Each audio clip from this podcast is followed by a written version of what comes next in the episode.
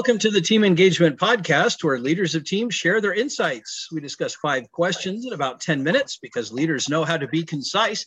I am very grateful to have Paul Glover with us today as our guest, and he is with Paul Glover Coaching. And Paul, thank you so much for taking time to be on the podcast today. What would you like the people to know about what you're working on and uh, a little bit more about you? Well, first, thank you very much for the opportunity, Sean, to speak to you and also to speak to your audience.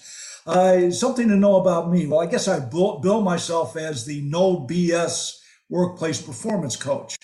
Uh, I don't, uh, I, I, actually am a recovering trial attorney, and I've taken that, uh, that experience and uh, turned it into uh, a national coaching business because I believe that most leaders, uh, and, and, by the way, I believe most leaders, when, when you say it's lonely at the top, it really is.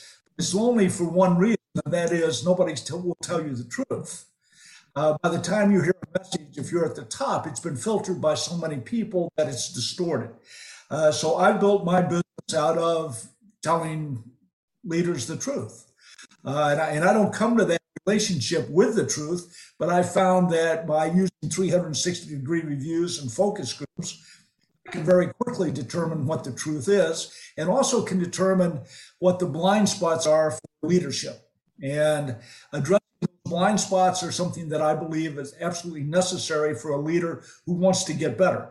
And I tell people the most difficult people to coach are successful people because they already have done what's necessary to become successful. The question is always, do you want to get better? And if the answer is yes, then I provide that opportunity. So that's what I do. It's uh, it, it is uh, it's been an interesting career so far, and I actually think that I give value for what I do, and uh, they keep paying me, so I think they agree. Well, I love that approach because you're absolutely right. There's two different kinds of people: those who feel their pain, and some those who don't. And the, and the ones who don't, um, perhaps uh, need a little bit of a poke here and there. So I'm glad that you're taking that approach. Well, let's jump to our questions today. Let's start with our first one. Um, Paul, if you would share with the audience an example that uh, you've experienced of collaboration within a team. Absolutely. Well, first, I'm a strong believer in self-directed work teams. Uh, I think that that is the uh, the future of work teams. Uh, and my experience was I was called in to actually do some consulting with a, uh, a food delivery company that could not get their their trucks loaded and out to their uh, stores on time. Uh, they had some tight windows that they need to have delivery made, and it wasn't working. and so I met with the met with the crew of 150 employees, a union shop, and we had a discussion. And uh, because management's dictate to me was find a solution so these trucks leave on time. That that's the problem, and it's a union shop, and there's actually a piece count, so that they had they were required to pick 1,600 pieces a day, but that's all they were required to pick. And of course, it depends on what your, your order was as you picked up your orders. Uh, if you were lucky and you got uh, pallets of eggs. You can very quickly hit your quota and then go set in the break room because that's all you had to do. Uh, so obviously, that's what stopped the process of getting the trucks loaded because those with larger orders, more complex, took longer. And so uh, when I sat down with the work team, I said, "Look, uh, let's talk about the problem." And this was without management setting there, and uh, it's a union union shop. Can't offer them any more money. Uh, can't, it can't. They're getting paid overtime if they work overtime. I said, so so how are we going to do this? how are you going to get the trucks loaded? And they said, absolutely no way can those trucks be loaded in that amount of time. We have so much work to do that if we had to pick one box, it would kill us. I said, really? I said, so you guys really like working in this warehouse eight hours a day? And the response was, well, no. I said, well, okay, then. Uh, I think that we may have some common ground here. How about if we work at one thing, and that is loading the trucks, and when they're all loaded, the warehouse is clean, there's no additional breakage, you get to go home and get paid for the full day's work. Well, 30 days later, I stopped in and there's a, they, they, had a break every two hours. So the last break before quitting time was six o'clock in the morning. I stopped in, there was nobody there except the managers who couldn't go home. Uh, so the reality was the team got together and said, look, we need to work with each other, collaborate with each other. So when you've got an easy load and I've got a hard load, you're going to help me. So the end result is we all go home early, still get full pay. Collaboration works if you're able to get the right motivation. Uh, obviously, there was a not obviously, but there was a group of employees who decided who did not want to do that. They felt they liked it the way it was, and they didn't want this. They wanted to get their opportunity to sit in the break break room and not do any work. Uh, well, that wasn't management's problem. It certainly wasn't mine. It was the employees' determination about meeting in the parking lot and saying, if you don't go home with this program, you need to do one of two things either find another job or we're just going to beat the crap out of you until you go along. I'm not sure that I advocate that approach, but it was effective and and it worked. So so self-directed work, given the proper motivation, will take a process and through collaboration within that team and with management will improve the process. Uh, the issue is we don't know. Uh, so, so that's my my example uh, of collaboration uh, that worked very well. By the way, just as a as the epilogue, a year and a half later, the company and the the union were negotiating a new contract, and of course, management did not like the fact they were paying employees not to work. Right.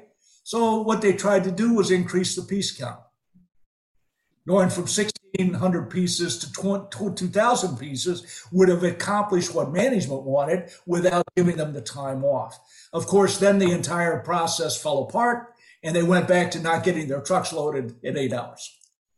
Wow, well, that's a great story, and I like how you uh, introduced the, the the element of motivation and helping people to recognize that there were some better ways of doing things that would be rewarding to them as well. So that's a great example. Well, question number two, excuse me. I hear from other leaders of teams that it can be a challenge to measure engagement. What are your thoughts? That's bullshit. That's absolutely bullshit. If you can't measure engagement, you don't, you're not spending enough time with the team, observing the team, paying attention to the team. I, I, I, I tell you right away that first, if if a team is engaged, one of the absolute clearest ways to show that that they are engaged is the fact they will go above and beyond expectations. Engaged teams absolutely will initiate and follow through with whatever task has to be done. They don't wait to be told what to do. They don't wait for an order. They just do it. They see what has to be done and they do it and they will do it to the best of their ability, which normally means, assuming that they're reasonable expectation, they will exceed expectations. And if you're not measuring that, you're not paying attention to the team. Mm-hmm. Our problem with this, of course, is the Gallup engagement poll shows that only 36% of employees are engaged. And by the way, Gallup, Gallup suggested we celebrate that. Just freaked me out. I was like, well, wait a minute. This is only a third of the workforce. So what do we do about this other two thirds that are not engaged? And by the way, it's not only not being engaged, it's that 20% that are actively disengaged. They will destroy an organization. They're like a virus. They are, I call them the working dead and they will destroy the organization. Not only that, but I believe that they will sabotage actively work against the organization. So, so when we get to engagement, first, I believe in the three A's. I think there's a very simple process here. First, you have to have attraction. And I'm not talking about physical attraction. I'm talking about leadership that is positive, enthusiastic, forward thinking, uh, people centered. If you've got attraction, you will draw high performers to you. Uh, you will not draw poor performers because they don't want anything to do with that. Uh, the second A is, is, that you need to uh, you need to pay attention. If you're not paying attention to people, don't expect them to perform well. People need attention. They, they need to know that you're in the moment with them. Leadership that is not with their team makes no sense to me. If you're locked away in an office someplace where you don't see what happens on a day to day basis, you cannot possibly believe that you know what that team needs when it comes to resources and, and, and how excuse me, and how they're actually working together. If you don't know that, you can't make the course corrections necessary for the team to perform well. The third A is really easy for me. It's appreciation. Not expressing appreciation for what the team is doing, What's wrong with you?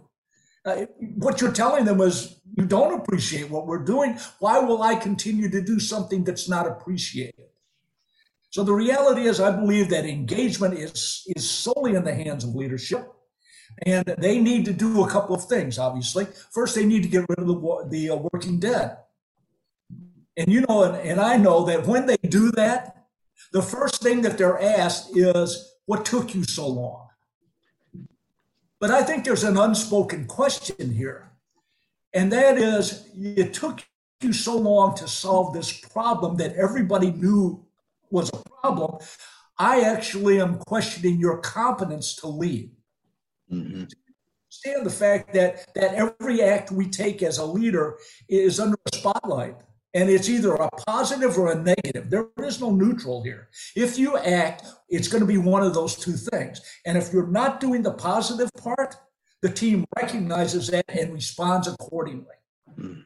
So, so back to the back to the answer. If you don't know uh, the level of engagement of your team, you're not engaged. That's a great point. Yeah, I like that a lot. The three A's of engagement. I think those were really uh, great points about how leaders need to be involved with the teams. And I completely agree that if they're not directly involved with their teams on a daily basis, on a regular, consistent basis, and doing those those th- those three things that you talked about, they're not really a leader. They're in a leadership position. They might be in a management position, but uh, they're not really leading the team. So great comments. Great comment. uh, there's always I always have a post comment to, to a comment, and that is when you go in, and I know you do this. I, I can tell you do. When you go, when I start working with a team, there's a vibe, there's a hum to a team, mm-hmm. and an out coming in, I, I don't know who these people are. I can tell you immediately if this is a well functioning team by the vibe, the feeling that they generate that, that I can feel as a stranger stepping into their environment. So, so the reality is, of course, if you don't feel that vibe, it's not there. Either you're not looking for it or it's not there. Anyway, sorry. No, that's a great comment. Well, uh, question number three what is one quality or attribute of a confident leader? Curiosity. Mm, I love that one. Are not curious about everything, you should not be in a leadership position. Mm. I want to be I, curious about how, how, you're doing. I want to be curious about how the guy next to you is doing. I, I want to, I, you know, I tell, I tell leaders, you should be always looking for trouble. and you describe you find trouble by the way if you don't want to see it you can ignore it. But it's there. Always look for trouble. But the way you look for trouble is by being curious. Why are we doing it that way? Mm-hmm. why, why did we why why is that process the way it is? Asking the question of the people who are in the process showing you're curious you will start getting answers. Mm. you need to improve yourself and by the way, isn't that what isn't that what a 360 is? I'm going to ask you questions, and, and I'm curious as to your answer. And, and if you don't if you don't treat feedback as a as a gift, shame on you.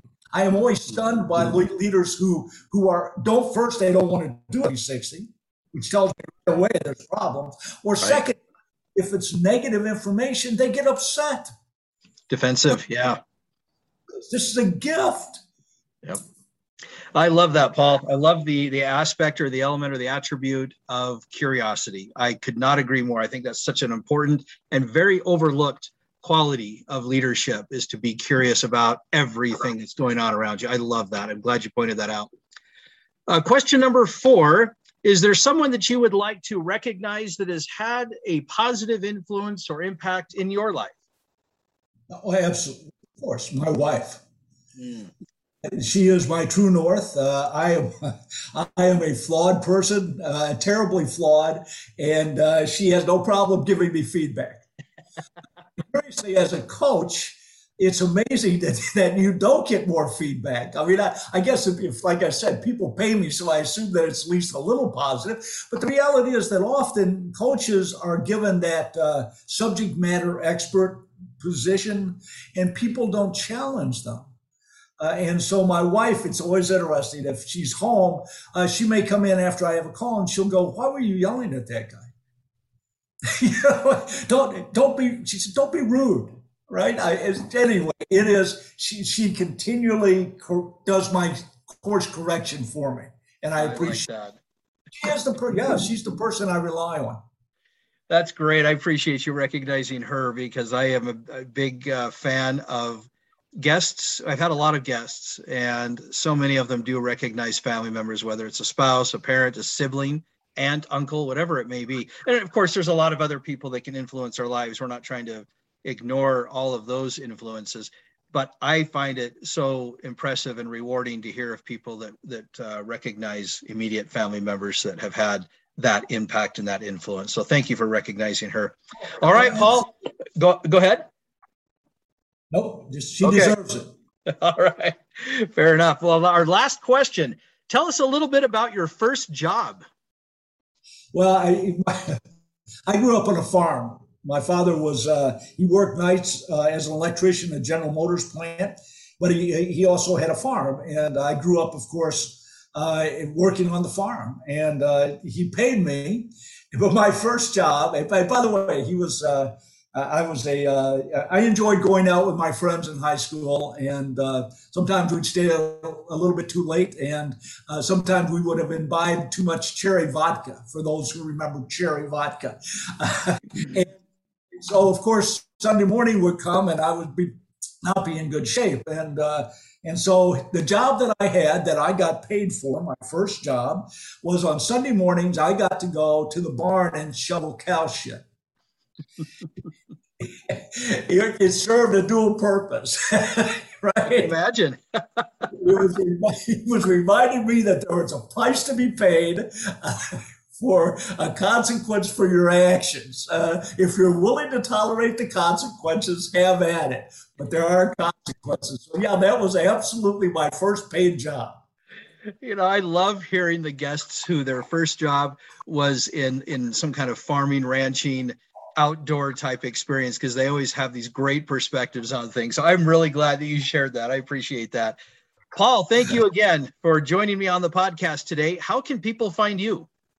Very simply, if anybody's looking for a, a, coaching process that might occasionally have a size 10 and a half put up your butt, uh, it's paulglovercoaching.com. Uh, also, I can be found obviously on LinkedIn at Paul Glover Coaching. Fantastic.